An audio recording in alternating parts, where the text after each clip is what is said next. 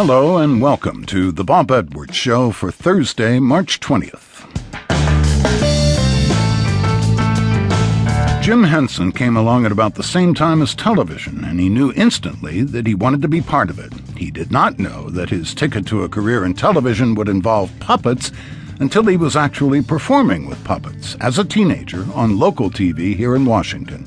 Henson went on to revolutionize puppetry, and the characters he created remain big stars today as part of the Disney entertainment empire. They return to the big screen this weekend in a movie called Muppets Most Wanted. My guest today is Brian Jay Jones, author of Jim Henson, the biography. We'll discuss the life of a most fascinating creative genius who died 24 years ago at age 53.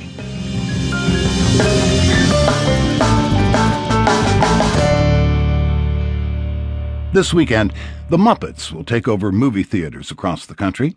Muppets Most Wanted stars Ricky Gervais, Tina Fey, and most importantly, Kermit, Piggy, and the rest of the Muppets in a story of mistaken identity.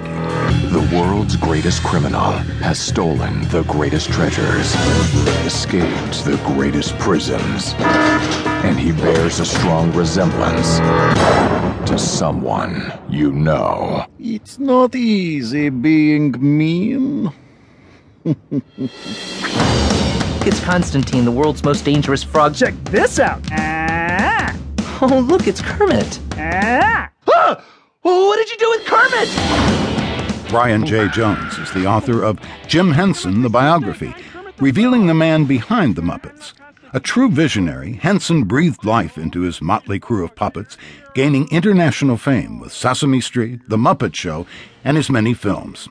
His early death in 1990 at age 53 shocked his admirers. Henson's death felt like a personal loss, even for those who never met him.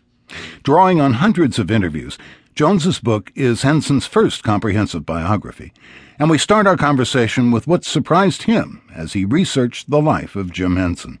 You know, probably two things. I think, um, and they're things you sort of suspect, but you know, I didn't. Sus- I didn't have any idea of the extent of them. One is what a really great businessman he was.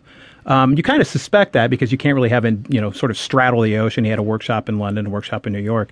But, you know, this was a guy who'd been working and had his own company since he was 17 and knew even at that age that his work had value. And, you know, when he first built Rowlf for uh, a Purina dog food commercial in the early 60s, uh, it was a Canadian company, and they actually offered to buy Rowlf outright from Jim, and they offered him something like hundred thousand dollars. And Jim's agent, Bernie Brillstein, sort of the power broker in the 90, in the 80s and 90s, told Jim he had to take that deal, that it was a great deal.